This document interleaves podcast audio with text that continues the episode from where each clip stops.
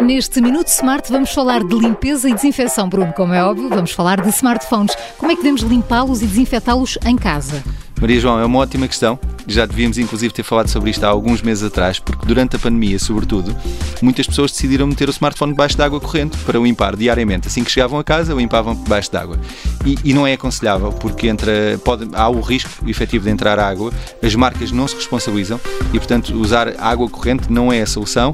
Usar eh, álcool ou, ou líquidos abrasivos também não é a melhor solução. Os smartphones têm uma camada oleofóbica no ecrã para que não tenha dadas para proteger o próprio ecrã, que não queremos retirar.